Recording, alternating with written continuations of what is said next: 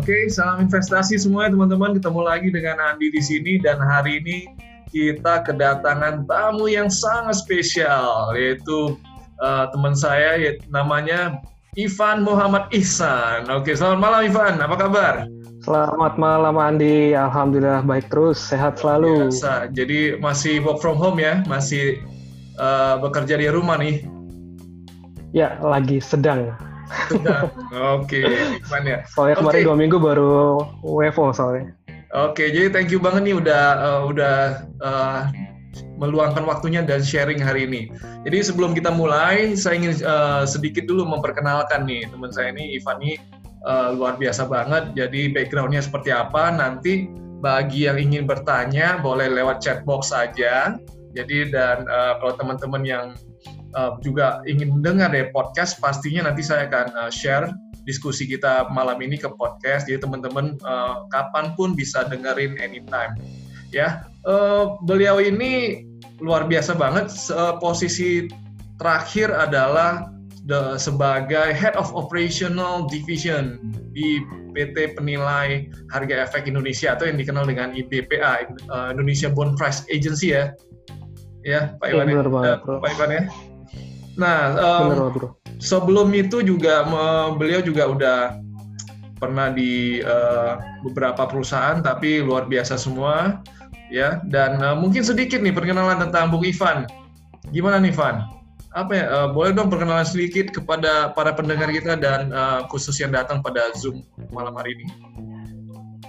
Oke, okay, uh, tadi sebenarnya seperti yang disampaikan oleh Andi, jadi memang gue uh, backgroundnya di penilai harga efek Indonesia di sekarang di bagian operasional tapi sebelumnya gue uh, sempat berada di bagian penilaian harga efek jadi memang uh, job desk-nya itu lebih kepada bagaimana kita melakukan penilaian terhadap uh, obligasi khususnya itu yang ada di Indonesia. Karena kalau kita lihat sekarang kan memang nature dari transaksi obligasi itu berbeda dengan saham ya. Kalau saham itu transaksi yang melalui mekanisme bursa, kalau obligasi skemanya lah over the counter, jadi mungkin antar para pelaku pasar itu memiliki valuasi yang berbeda di uh, efeknya. Jadi di sini memang fungsinya dari PH itu adalah melakukan valuasi terhadap harga wajar dari obligasi tersebut. Nah sebelumnya uh, di PH saya sempat kerja di perusahaan riset di Sinovet.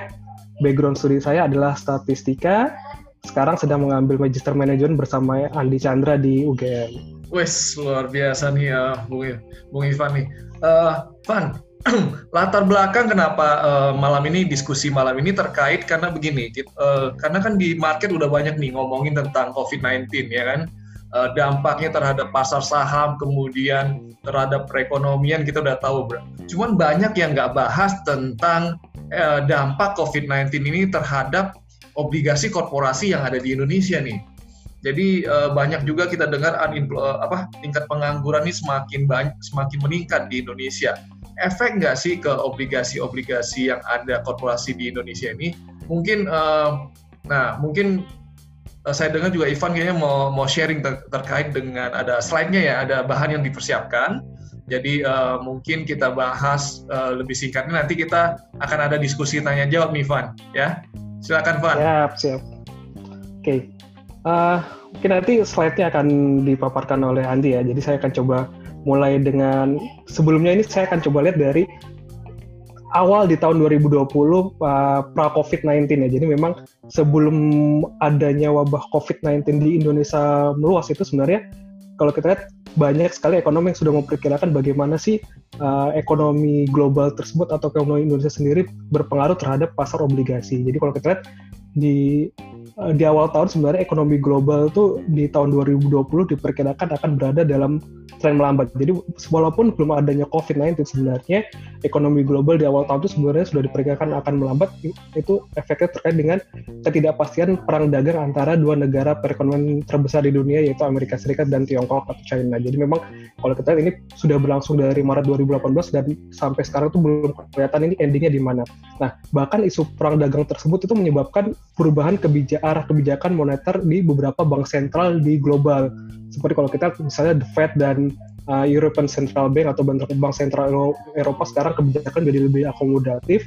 Jadi kalau kita sejalan dengan kondisi tersebut, sebenarnya memang perekonomian Indonesia pada tahun 2020 diprediksi turut dibayangi tren pelambatan. Nah, tantangan eksternalnya apa yang dihadapi tahun 2020 sebenarnya nggak jauh-jauh beda dengan apa yang dihadapi di 2019 yaitu pertama terkait dengan isu perang dagang global, terus juga dengan peningkatan currency risk negara-negara berkembang karena penguatan indeks dolar sebagai salah satu safe haven asset, uh, serta tentunya di awal tahun ter terkait dengan kelanjutan proses Brexit. Nah, kalau kita lihat misalnya di tahun 2019 sendiri ya, di 2019 sendiri sebenarnya suku bunga acuan Amerika atau Fed Fund Rate sendiri telah diturunkan sebanyak tiga kali uh, menjadi ke level satu setengah sampai 1,75 persen. Nah, sementara di Eropa sendiri ya, European Central Bank juga su sudah mengaktifkan kembali program quantitative easing-nya. Sebenarnya ini kan program yang sempat di stop sekarang diaktifkan kembali. Nah, Bank Indonesia sendiri juga uh, di tahun 2019 kemarin sudah menurunkan suku bunga acuannya BI 7 days reverse repo rate sebanyak empat kali sebesar uh, eh, 100 basis point dari 6% menjadi 5%. Jadi kalau kita lihat pelonggaran kebijakan moneter tersebut uh, akan di, diperkirakan akan berlanjut di tahun 2020 uh, seiring dengan ancaman perlambatan ekonomi yang mungkin terjadi di tahun 2020. Nah, jadi kalau kita lihat memang isu isu utamanya memang terkait dengan perang dagang di mana perang dagang yang berlarut-larut tersebut akan mempengaruhi proses pemulihan ekonomi di global. Bahkan uh, ekonomi global sendiri terancam mengalami resesi. Kalau kita lihat di akhir 2019 kemarin tuh uh, kalau kita lihat biasanya kan dari kalau kita melihat resesi kita melihat dari kurva imbal hasil atau kurva yield, uh, yield lihat di Amerika sendiri itu sempat menunjukkan pola inversi uh, di mana yield tenor pendek itu sempat terpantau lebih tinggi dari yield tenor menengah panjang. Nah, kalau kita memang ancaman resesi ini uh, diperkirakan akan semakin meningkat uh, setelah munculnya potensi ada juga potensi terkait dengan perang dagang lain yang mungkin terjadi seperti antara mungkin antara Amerika dan Uni Eropa serta negara-negara lain serta proses panjang keluarnya Inggris dari Uni Eropa. Kalau kita lihat uh, eh, IMF sendiri atau Dana Moneter Internasional itu sempat memangkas proyeksi pertumbuhan ekonomi global di tahun 2019 menjadi sekitar 3.2 persen di tahun 2020. Uh, kalau dari dalam negeri sendiri, Bank Dunia juga sudah memangkas proyeksi pertumbuhan ekonomi di Indonesia menjadi 5 persen di tahun 2019 dan di level 5,1 persen di tahun 2020. Ini kira-kira yang terjadi di awal tahun sebelum adanya COVID. Namun kalau kita lihat faktor fundamental ekonomi Indonesia yang cukup kuat serta langkah preemptif yang dilakukan oleh Bank Indonesia diharapkan ya tentunya mampu menopang perekonomian Indonesia untuk terus bertumbuh. Ini uh, kira-kira apa yang terjadi di awal tahun 2020. Nah, next. Tapi kalau lihat se semenjak bulan Maret kemarin kan memang ada isu besar terkait dengan penyebaran wabah COVID-19 di Indonesia. Nah, penyebaran wabah COVID-19 di Indonesia tersendiri, kalau kita mungkin secara global sendiri juga menyebabkan ekonomi global diproyeksikan tadinya uh, masih ada pertumbuhan, sekarang malah mengalami kontraksi tajam hingga negatif 3% pada tahun 2020. Ini jauh lebih buruk dibandingkan dengan selama krisis keuangan di tahun 2008-2009 yang menyebabkan ekonomi global itu terkontraksi sebesar uh, minus 0, sekian persen. Jadi minus 3 persen di tahun 2020 ini jauh lebih tinggi dibandingkan dengan apa yang terjadi di 2008-2009. Nah, di Indonesia sendiri, kalau kita berdasarkan kajian dari uh, KSSK, Komite Stabilitas Sistem Keuangan, kalau dalam skenario yang sangat berat ini pandemi COVID-19 ini diprediksi akan menekan pertumbuhan ekonomi nasional nanti hingga minus 0,4 persen. Uh, untuk skenario beratnya itu masih ada pertumbuhan hing, uh, hingga 2,3 persen. Jadi kalau kita memang nantinya mungkin Indonesia juga nggak akan jauh beda, beda dengan apa yang terjadi di dunia. Mungkin ada uh, perlambatan ekonomi uh, bisa sampai minus, namun kita harapkan tidak sampai uh, minus tersebut terkait dengan kebijakan-kebijakan yang sudah dilakukan pemerintah. Jadi kalau kita uh, dari Gubernur Bank Indonesia sendiri, Pak Peri sempat memaparkan beberapa hal terkait dengan pandemi COVID-19 ini bahwa dampak COVID-19 ini terhadap perekonomian global dapat menyebabkan ketidakpastian yang sangat tinggi dan menurunkan kerja pasar keuangan global tentunya. Serta dapat menekan banyak mata uang di dunia dan uh, adanya potensi pembalikan modal kepada aset keuangan yang dianggap relatif lebih aman, seperti misalnya US dollar dan sebagainya. Nah, prospek pertumbuhan ekonomi di dunia sendiri juga akan menurun akibat terganggunya rantai penawaran global serta menurunnya permintaan dunia akibat penghentian mendadak aktivitas ekonomi di banyak negara. Jadi kalau kita lihat memang uh, untuk memutus mata rantai penularan COVID ini beberapa negara dunia sudah melakukan beberapa kebijakan seperti misalnya ada yang melakukan lockdown, ada yang uh, melakukan uh, tes uh, rapid test dan sebagainya serta di Indonesia sendiri kita akan ada kebijakan PSSB ini. Nah, jadi upaya untuk memutus rantai penularan virus tersebut memang ada efek sampingnya nih. Nah, efek sampingnya itu berupa penurunan produksi dan aktivitas ekonomi yang menyebabkan penurunan penurunan permintaan tenaga kerja. Jadi kalau kita di Amerika sendiri data terakhir ini tingkat pengangguran di Amerika Serikat ini telah meningkat menjadi 14,7 persen. Ini data terakhir yang kita baca di Kompas ini per April 2020. Nah ini ada sebanyak 20,5 juta pekerjaan yang lenyap di April 2020. Jadi kalau kita pandemi COVID di Amerika sendiri sebenarnya baru awal tahun nih. Namun sampai dengan April 2020 ini sudah sekitar 20,5 juta pekerjaan yang hilang. Nah ini peningkatan ini berarti kan uh, yang di angka 20 ini jauh lebih buruk dibandingkan dengan pada saat Great Depression di Amerika tahun 30-an. Jadi memang ini efeknya ini sangat besar terhadap perekonomian di dunia, tidak terkecuali di Indonesia.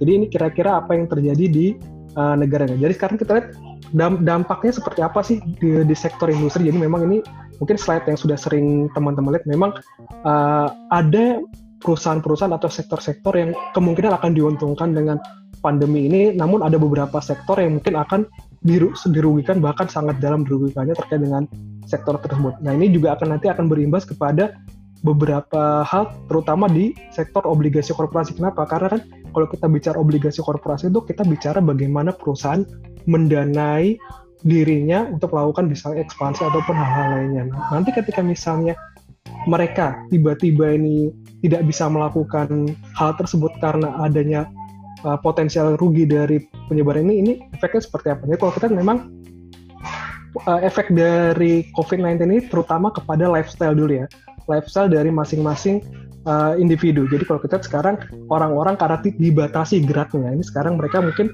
gaya hidupnya berubah nih. Jadi gaya hidupnya lebih kepada penggunaan teknologi. Jadi kalau kita sektor misal jasa telekomunikasi pasti akan uh, mendapatkan impact yang sangat uh, besar, terutama juga karena penggunaan dari paket data dan sebagainya. Karena kalau sekarang meeting semua dilakukan melalui online. Elektronik juga akan mendapatkan imbas yang sangat bagus. Uh, sekarang makanan dan minuman tetap akan terjaga. Sektor dari kimia, farmasi, obat-obatan, di mana sekarang orang itu akan lebih prefer memilih obat-obatan, vitamin dan sebagainya karena mereka melihat ini uh, sepertinya pandemi ini cukup menakutkan ya. Jadi mereka akan melihat sekarang yang dulu misalnya obat-obatan tuh mesti oh ntar lah kalau kita sedang sakit sekarang bahkan langkah preventif pun sudah mereka lakukan.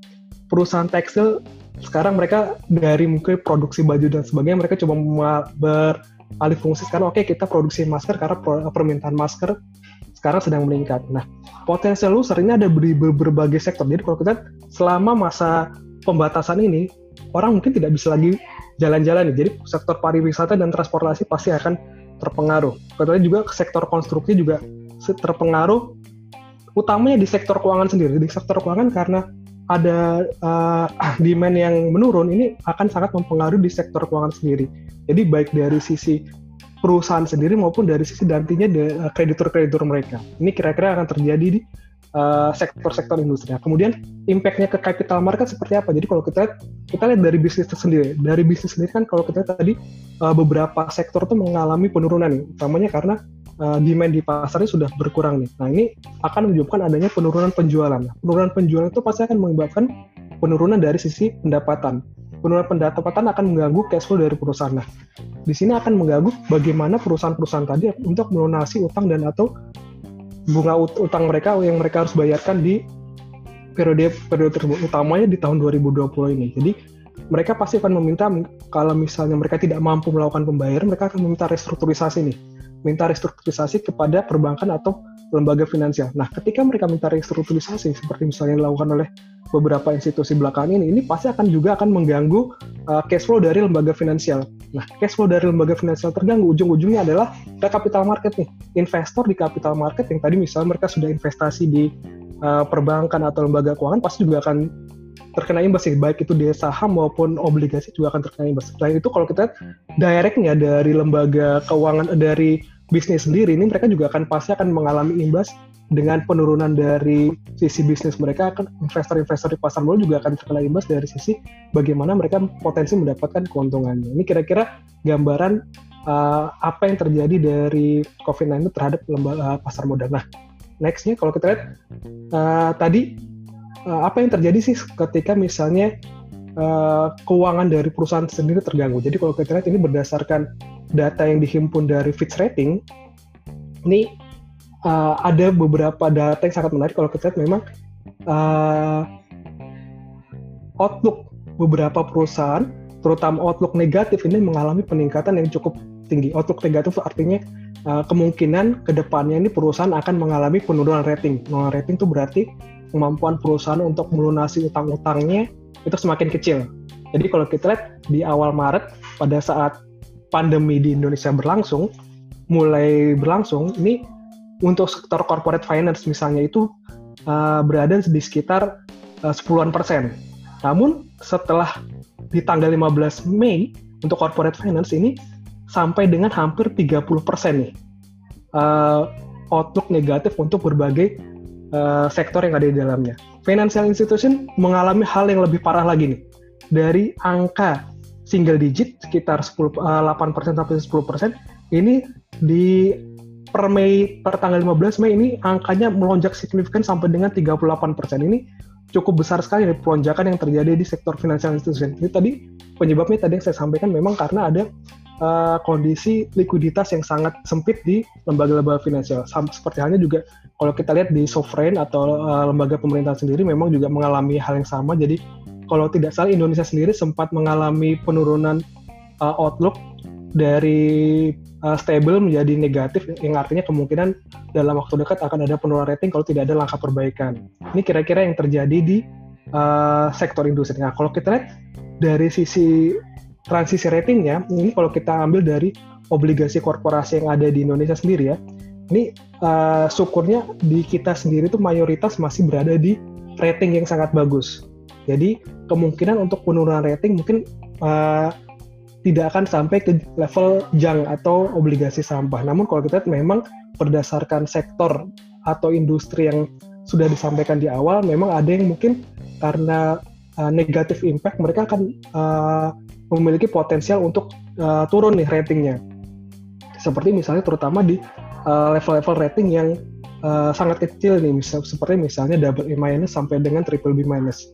Ini memang potensinya sangat besar ini jadi yang harus diperhatikan. Jadi kalau kita lihat di tahun 2020 sendiri ini sudah ada beberapa uh, obligasi yang mengalami penurunan rating nih dari berbagai macam sektor. Kalau kita lihat dari sektor finance ini ada BCA Finance serta Sinarmas Multi Finance. Selain itu dari sektor properti ada PP Property serta ada Modern Reality.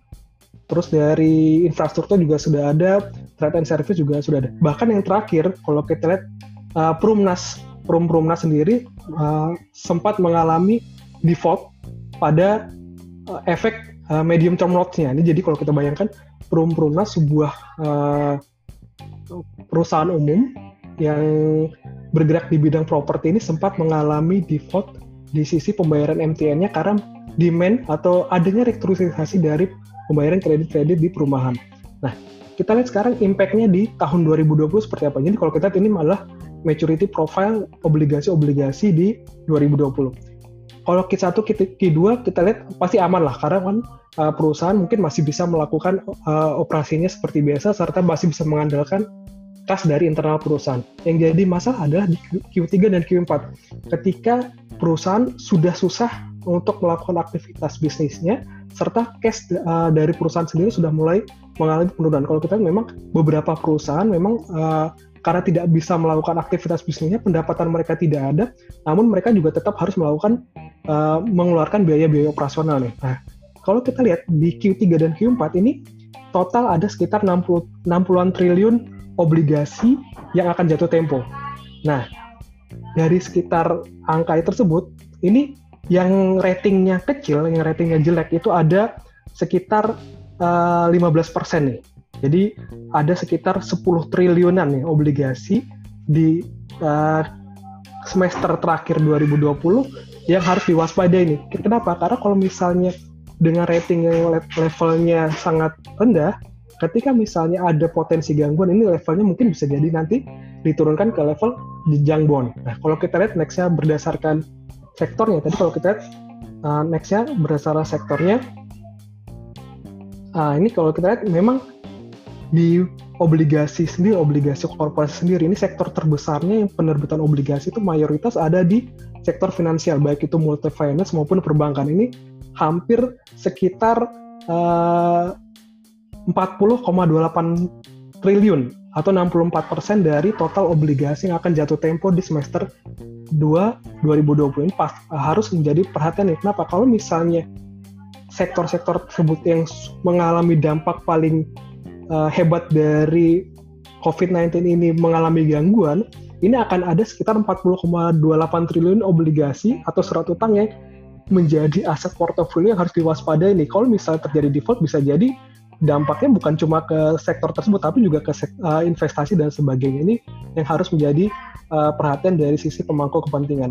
Nah kalau kita lihat uh, bagaimana sih biasanya mereka obliga, uh, obligasi korporasi sendiri atau corporate sendiri melunasi obligasinya? Biasanya mereka juga punya alternatif lain misalnya pinjam ke bank dan sebagainya atau misalnya mereka menerbitkan obligasi juga nih. Biasa kayak kalau kata Bang Roma sih gali lubang tutup lubang istilahnya. Jadi untuk penerbitan obligasi sendiri gimana sih proyeksinya di 2020 ini kalau misalnya mereka mengambil opsi tersebut kalau kita kurva imbal hasil kita sebenarnya atau yield curve kita yang menjadi patokan misalnya nanti mereka menerbitkan kupon ini sebenarnya sudah mengalami peningkatan. Namun kalau kita lihat ini peningkatan tersebut di, diikuti dengan flattening di ekornya ini. Jadi kalau kita dari tenor panjangnya dari tenor 10 sampai 30 tahun itu hampir merata nih. Yang artinya apa? Yang artinya investor sekarang memandang bahwa uh, jangka panjang ini sebenarnya resikonya hampir sama ini nggak jauh berbeda ini kenapa karena mereka melihat bahwa potensi terbesar itu sebenarnya di jangka pendek menengah nih. Bagaimana uh, peran pemerintah peran pemangku kepentingan untuk membuat resiko di tenor pendek ini lebih kecil lagi nantinya. Kalau mereka jangka panjang sih so far sih oke oke aja selama uh, virus ini bisa diatasi di jangka pendek ini. Namun ketika virus di uh, ketika di jangka pendek tidak ada antisipasi atau tindakan yang bagus dari pemerintah ini mungkin nanti efeknya akan ke menengah dan panjang lagi. Tapi kalau kita lihat sebenarnya kondisi di pasar obligasi Indonesia di tahun 2000 uh, 2020 di awal 2020 sebenarnya jauh lebih baik kalau kita bandingkan dengan sebelumnya jauh lebih baik kalau kita bandingkan misalnya di tahun 2018 maupun di tahun 2016. Kita ketahui di 2018 itu ada uh, sedikit guncangan di pasar ekonomi dunia, di Indonesia sendiri sempat mengalami lonjakan dari sisi uh, kurva imbal hasilnya sampai dengan sempat, sempat menyentuh angka uh, eh, 8% sampai 9%. Kalau sekarang masih di angka 7%. Dan sebenarnya masih kondisinya masih lebih baik. Ini kenapa? Karena Bank Sentral sendiri atau Bank Indonesia sendiri sebenarnya sudah uh, melakukan langkah-langkah yang sangat bagus di dalam uh, menstabilkan pasar keuangan, terutama di pasar surat utang juga. Jadi memang kalau kita uh, sebenarnya nggak jauh nggak jauh lebih buruk dibandingkan tahun 2018. Nah, kalau kita lihat di obligasi korporasi, tadi kalau kita lihat kan memang korporasi punya punya chance nih untuk menerbitkan obligasi. Namun kalau kita lihat sekarang sebenarnya impact dari COVID-19 ini menyebabkan kalau kita lihat di setelah uh, Januari 2020 ya, ini ada pelonjakan yang sangat signifikan untuk seluruh rating terhadap kurva imbal hasilnya, terhadap tenor atau kupon uh, terhadap yield atau kupon yang harus mereka bayarkan nantinya. Jadi kalau kita sekarang triple A obligasi dengan rating terbaik ini sekarang untuk tenor untuk jangka waktu 7 tahun mereka harus memberikan kompensasi bunga sebesar 9%. Ini jauh lebih uh, jauh lebih tinggi dibandingkan dengan awal tahun 2019 yang hanya sekitar 7%. Kalau kita lihat yang paling mungkin yang paling jelek ya di rating triple B ini sekarang sudah level sampai dengan 14,5 persen. Jadi memang ini kemungkinan mereka untuk refinancing melalui penerbitan obligasi kembali sebenarnya sangat berisiko. Kenapa? Sekarang kuponnya itu sedang tinggi banget nih. Jadi mereka pasti akan berpikir ulang nih, eh kira-kira lihat kita kalau misalnya nanti menerbitkan obligasi, ini masih menarik nggak sih sebenarnya? Nah, dari sisi kupon sih oke, okay, mungkin uh, mungkin menarik, tapi dari sisi mereka sendiri mampu nggak sih membayar membayar nanti obligasi tersebut? Nah, nextnya kita lihat dari sisi probability of default. Jadi ini berdasarkan riset dari Moody's sendiri ya, Moody's uh, salah satu lembaga rating. probability of default di berbagai sektor korporasi ini akan terus mengalami peningkatan sampai dengan tahun 2021. Puncaknya sebenarnya ada di kuartal 3 2020 ini. Nah, ketika misalnya langkah langkah-langkah yang sudah dilakukan oleh pemerintah maupun pemangku kepentingan nantinya sudah inline dengan uh, ke kemampuan untuk uh, mereduksi impact dari COVID-19 ini sebenarnya diharapkan setelah uh, tahun 2021 atau nanti di tahun 2002 ini sebenarnya nanti akan balik kembali akan uh, selesai nih uh, masa COVID-19 ini. Jadi uh, seluruh uh, pasar pasar modal khususnya ini akan bisa kembali normal uh, kembali ke dalam ya, normalnya ini. Jadi kalau kita memang sekarang ini probability of default beberapa beberapa berbagai sektor ini terus mengalami peningkatan di kuartal 4 2019 di angka 3,6 untuk Indonesia. Ini di kuartal 2 sendiri sudah naik sampai dengan 5,24 persen. Jadi memang ini harus menjadi perhatian khususnya bagi obliga bagi corporate ketika mereka akan melakukan issuing bond atau terkait dengan obligasi yang mereka miliki saat ini. Nah, nextnya jadi kalau kita lihat, lantas uh, berapa sih kira-kira potensi penerbitan di tahun 2020 ini? Jadi kalau kita lihat memang uh, dari sisi suplainya dulu ya, dari sisi penerbitan sendiri, kemungkinan untuk yang skenario terburuknya mungkin akan hanya berada di 53 triliun atau sama dengan tahun 2015 lah, sekitar 60-an triliun. Di base case-nya mungkin di angka 90 triliun, base-nya ada di angka 120-an triliun. Jadi memang tidak akan uh, melompat signifikan dibandingkan dengan tahun 2000 uh, eh, sebelumnya di tahun 2019 yang sempat sampai 120 triliun. Jadi memang uh, untuk penerbitan obligasi korporasi sendiri mungkin tidak akan ada peningkatan karena dari sisi supply sendiri tadi tingginya kupon akan menyebabkan uh, emiten berpikir ulang terkait dengan penerbitan dari sisi demand-nya sendiri sekarang melihat dari resiko di obligasi korporasi mungkin tidak akan banyak investor uh, baik itu institusi maupun retail yang tertarik untuk masuk. Kenapa? Karena biasanya dalam kondisi seperti ini mereka akan lebih risk averse nih. Mereka coba akan mencari eh, investasi-investasi uh, yang mungkin lebih lebih aman nih. Uh, kalau di Indonesia sendiri mungkin mereka akan masuk ke pasar obligasi pemerintah nih, walaupun misalnya dengan uh, mem memberikan imbal hasil yang rendah, namun resikonya juga cukup rendah nih. Nah, ini yang terjadi di obligasi korporasi. Nah, lantas apa sih yang dilakukan pemerintah untuk membalikan kembali sih kepercayaan dari masyarakat serta mengembalikan kembali kepada investor terkait dengan uh, keuangan di Indonesia. Nah, ini beberapa pemerintah sudah melakukan beberapa kebijakan stimulus keuangan, utamanya restrukturisasi kredit di lembaga keuangan bank maupun lembaga keuangan non bank uh, terkait dengan pembelian kredit dan sebagainya. Ini diharapkan dengan adanya berbagai kebijakan tersebut uh, bisa membantu upaya pemerintah dalam memberikan ruang pelonggaran kepada sektor usaha, umumnya kepada sektor mikro dan kecil, agar pembayaran kredit mereka bisa lebih diringankan. Nah, caranya seperti apa? Next ya. Uh, jadi kalau berdasarkan laporan terakhir, jadi uh, ini mungkin teman-teman sudah pernah mendengar istilah dari Bank Jangkar ya. Jadi di sini uh, pemerintah akan coba menempatkan dananya. Jadi kalau kita lihat memang kan uh, dari sisi bank-bank sendiri kan mereka mengalami kualitas uh, kesulitan uh, likuiditas dari sisi kredit. Nah, di sini pemerintah akan mendanai melalui penempatan dana, melalui penempatan dana di berbagai bank uh, pelaksana, eh sorry di bank peserta, di mana mereka pemerintah akan menempatkan dana yang didapatkan dari penerbitan surat utang. Nah, itu dana ditempatkan dana pemerintah tersebut ditempatkan bank peserta untuk kemudian digunakan sebagai modal strukturisasi kepada bank-bank pelaksana. Jadi impact-nya akan seperti itu kira-kira. Jadi diharapkan dengan adanya hal tersebut, sektor bisnis ini bisa kembali berputar dan nantinya uh, di sisi obligasi sendiri yang tadinya misalnya probability of default ataupun uh, outlook negatif yang sudah diberikan itu bisa bisa kembali menjadi sesuatu yang uh, stabil maupun positif nanti. Kira-kira seperti itu, uh, Pak Andi. Oke, okay, thank you Van, menarik banget nih. Uh, jadi jadi kurang lebih menurut lu ya, sekarang korporasi obliga korporasi yang aman itu terkait dengan obligasinya itu yang akan jatuh tempo itu yang seperti apa? Apa mereka akan 100% di bail out? Contohnya tadi lu mention bahwa kalau di finance saja itu kurang lebih ada 40 T, multi finance ya, bisa multi finance ataupun yeah. yang lainnya. Kurang lebih itu um, gimana menurut lu? Apakah dia serta merta akan di bail out sama pemerintah melalui skema bank jangkar tadi atau gimana? Mereka ada uh, melakukan upaya untuk uh, meluncurkan obligasi sendiri dan seperti apa tuh, Pak menurut lu?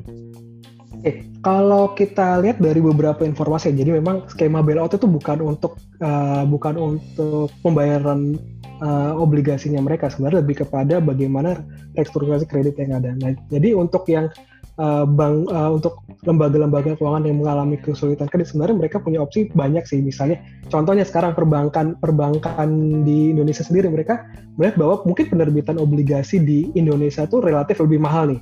Namun mereka bisa melihat bahwa di dunia sendiri obligasi global sendiri itu sebenarnya memiliki rate yang lebih murah nih jadi kalau kita kan uh, uh, the Fed sendiri, eh, sorry, Fed fund rate sendiri kan sebenarnya kan sangat rendah sekarang sekitar 0, 0, sekian persen. Jadi kalau misalnya kita tambahkan dengan premi risiko sebenarnya akan tidak akan jauh berbeda dari dari angka 3 persen dan sampai dengan 5 persen. Thank you banget nih Van, uh, karena maaf tadi ada sedikit kesalahan teknis, jadi teman-teman untuk sesi tanya jawabnya sayang sekali saya nggak bisa rekam, jadi uh, tadi penuturan Irfan juga udah cukup jelas, jadi stay tune terus ya, dan kita saksikan ataupun kita dengarkan episode-episode selanjutnya. Saya Andi, undur diri. Bye!